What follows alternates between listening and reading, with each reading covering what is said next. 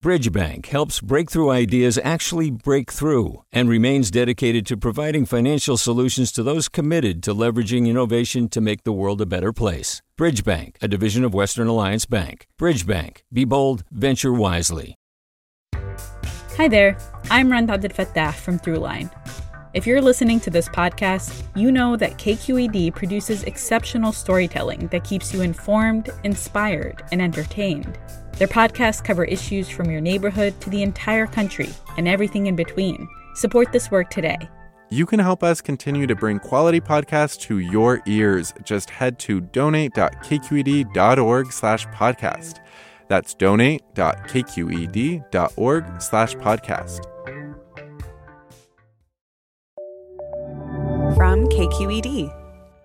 Good morning. This is the California Report. I'm Saul Gonzalez in Los Angeles. Governor Gavin Newsom has declared a statewide drought emergency covering all of the state's 58 counties. The governor is appealing to Californians to reduce their water use by 15%. He says he'd like it to be voluntary, but his proclamation says that the state might adopt mandatory emergency steps to save water, like prohibiting the hosing down of sidewalks or streets. According to data released by the state, Californians have failed to come close to meeting the request for a 15% reduction in water usage in both July and August. Turning to the pandemic, thousands of unvaccinated LA City workers may have until December to get the mandated shots. But if they remain unvaccinated, it could take a bite out of their paychecks. Here's KPCC's Jackie Fortier with the details. LA passed an ordinance in August requiring all of the city's roughly 50,000 employees to get the COVID 19 vaccine, but thousands haven't gotten the shots. Under a plan that will go before the LA City Council next week, unvaccinated city employees will have $65 deducted from their paycheck twice a week to cover the cost of testing for the virus on their own time. Employees have until this evening to apply for a medical or religious exemption, but they may have to pay for the testing until their exemption is approved. The city has been meeting with labor unions for weeks, but the resolution says they've reached a stalemate. If the plan is approved, city employees who don't show proof that they are vaccinated by December 18th will face, quote, immediate corrective action. 70% of LA city workers are at least partially vaccinated, up from half last month. For the California Report, I'm Jackie Fortier in Los Angeles people who are unhoused tend to have lower COVID vaccination rates than the rest of the population. That could be because of suspicion of authorities in the healthcare system or the relative social isolation of the homeless. So, what can be done to change that and get more people vaccinated? Well, in Los Angeles County, a program has been started to enlist some unhoused people as vaccination ambassadors. UCLA Assistant Professor Chelsea Shover is leading this project in partnership with Los Angeles County and is also studying its effectiveness. And she joins us now. Thanks for joining us, Chelsea. Oh, thanks for having me. So, could you talk a little bit more about the program itself? How does it work? So, the idea is that, you know, we know from other types of public health that people tend to trust folks from their own community when making a highly personal decision, uh, such as getting the COVID vaccine. And the idea with this program that we started is basically to have a very low barrier way for people who have already been vaccinated to engage their community. And the idea is basically the county's team is out there doing vaccines that nurses and EMTs, and then they have community health workers, many of whom themselves do have a lived experience of homelessness, but they're working full time for the county now. The peer ambassadors, it's basically you show up to the event and you see someone who's been vaccinated already and you offer them a chance to just join us for an hour, join us for the day, and talk to your neighbors and then we you know we pay people because it's a study we're able to compensate people with gift cards and so people get paid $25 an hour for their time and they just work as part of our team and it really helps start conversations with people. And is the major barrier there just kind of a, a general suspicion of the healthcare establishment or is it just sheer isolation just because of where people are geographically, you know, uh, living by the side of the freeway or in a riverbed or what have you? Which one of those are, are the largest challenge, or, or are they both pretty equal? I think one of our recent peer ambassadors said it best, which was sort of you're not going to undo a lifetime of being let down by government systems and healthcare and bad experiences. You're not going to undo that in, in a five minute conversation, which is absolutely true. That's a big part of it. You know, it, it is our goal for people to get vaccinated because that is the, you know, that's our way out of the pandemic. But, you know, our, our primary goal is that everyone does have a chance to learn about it and, you know, be empowered to make that decision and that's why you know we really are focusing on the accessibility aspect of it but the peer ambassadors help us bridge the trust thing for sure all right, that is UCLA Assistant Professor Chelsea Shover, who's leading this project in partnership with Los Angeles County. Thanks so much for joining us. Thanks for having me. Hi, it's Terry Gross, the host of Fresh Air. We bring you in depth, long form interviews with actors, directors, musicians, authors, journalists, and more. Listen to our Peabody Award winning Fresh Air podcast from WHYY and NPR. Hey, it's Glynn Washington from Snap Judgment. And if you love what you're hearing, and I know you love what you're hearing, please consider becoming a KQED member. You get special access to cool events, behind the scenes footage, and so much more. Plus, you'll sleep better at night knowing you did your part for the community you depend upon. It's in you. Please be in it. Visit donate.kqed.org slash podcasts to sign up now. That's podcast with an S. Thanks. In other news, a record number of cargo ships are idling off the Southern California coast. As of Tuesday, 100 vessels were waiting to unload their cargo at the twin ports of Los Angeles and Long Beach. The California Report's Angela Corral has more.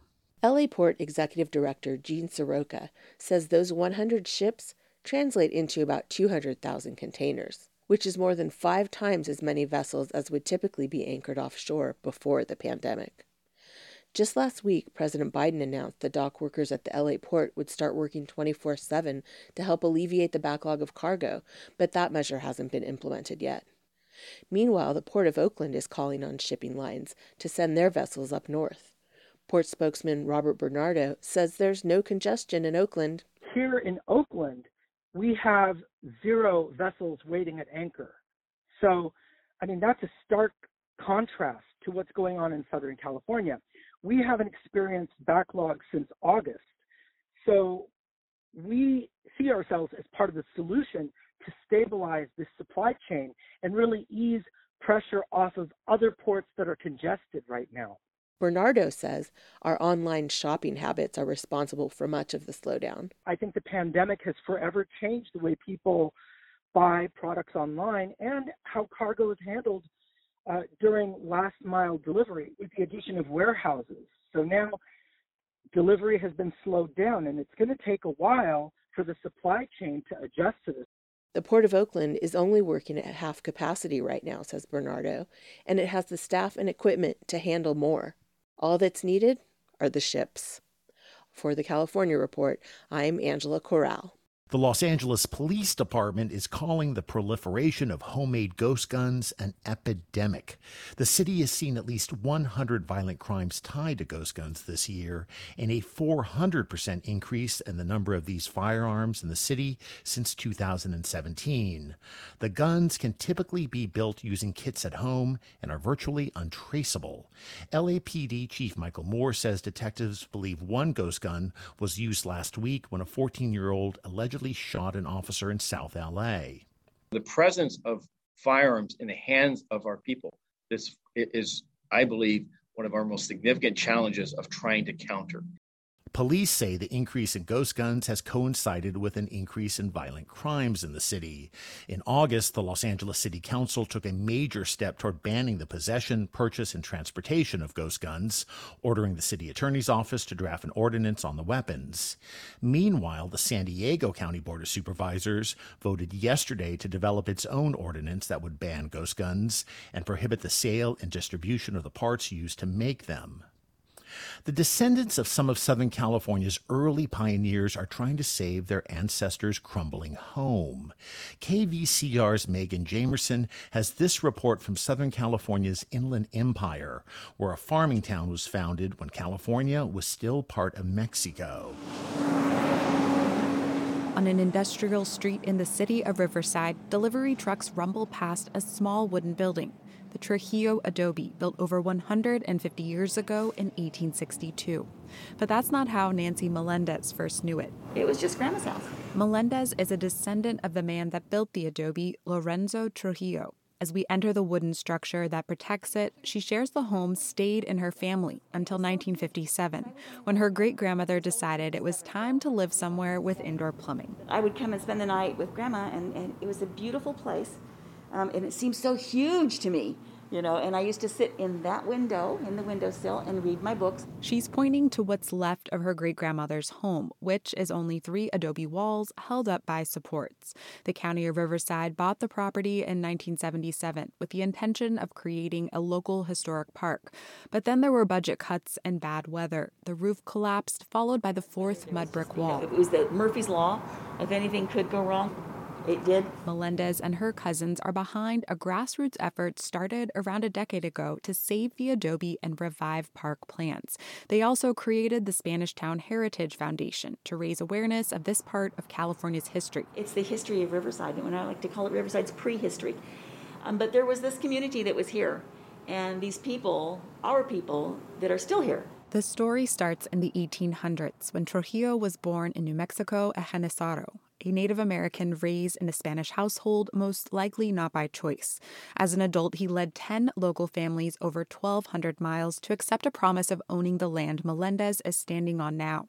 Quickly, the area became the largest non native Hispanic settlement between Santa Fe, New Mexico, and Los Angeles along an old Spanish trade route. And the adobe is all that remains. And so we said, well, how can we get this story out because no one knows. This work has the support of Riverside County's Parks Department, which is renewing its commitment to raising awareness to the many ways minority communities have shaped the region, says County Historic Preservation Officer Tony Perucci. He says the adobe recognizes early settler history, but also it can tell the story of that North Side neighborhood, which was largely Hispanic, you know, actually throughout the 20th century. Um, and we don't have historic resources that are able to tell that narrative. The biggest challenge has been finding the millions of dollars it will take. During Perucci's three years in the role, he's worked closely with Nancy Melendez and the Spanish Town Heritage Foundation as they seek out private donations and make the case for state and federal funding. The Adobe is now written into the county's development plans, and this year it was named one of America's 11 most endangered historic places, says Perucci. This is very much you know, the Adobe's time to shine. For Melendez and her cousins, they will continue the work of sharing the story to anyone willing to listen, including local third graders. They do school presentations on the Adobe where they share the names of the settlement's first families, like the Peñas, Trujillos, Bacas, and Espinosas, says Melendez. Little eyes light up, little hands shoot up and say, That's my name! Or that's my cousin's name, that's my aunt's name. The local park would ensure generations can engage with this history and learn their place in it, says Melendez. And it is empowering because we have been made to feel that um, we don't belong, and we do, and that's important. It's it's just we need to knock down barriers that prevent us from communicating with one another and understanding one another. Because knowing our history or where we come from, says Melendez, is the only way to know where we are headed. For the California Report, I'm Megan Jamerson in Riverside. And finally, this morning, we've grown accustomed to seeing pretty amazing images of the surface of Mars sent back by NASA's landers and rovers. But what about the sounds of the red planet? Well, this week, NASA's Jet Propulsion Laboratory near Pasadena posted a series of sound files on the web recorded by two microphones aboard its Perseverance rover. Here's the sound of Martian wind hitting the microphone.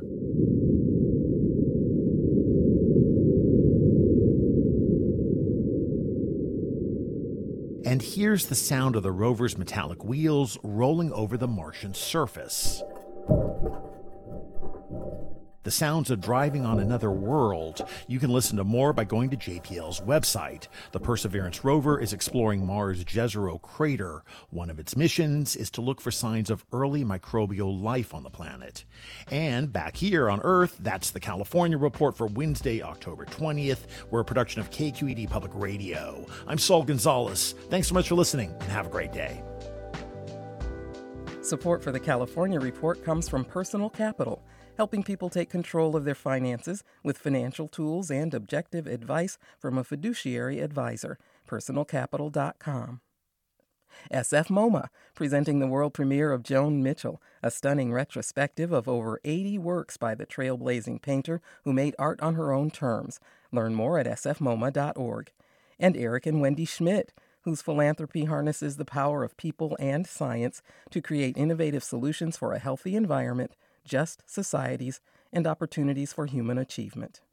Hi, I'm Sasha Khokha, host of the California Report magazine.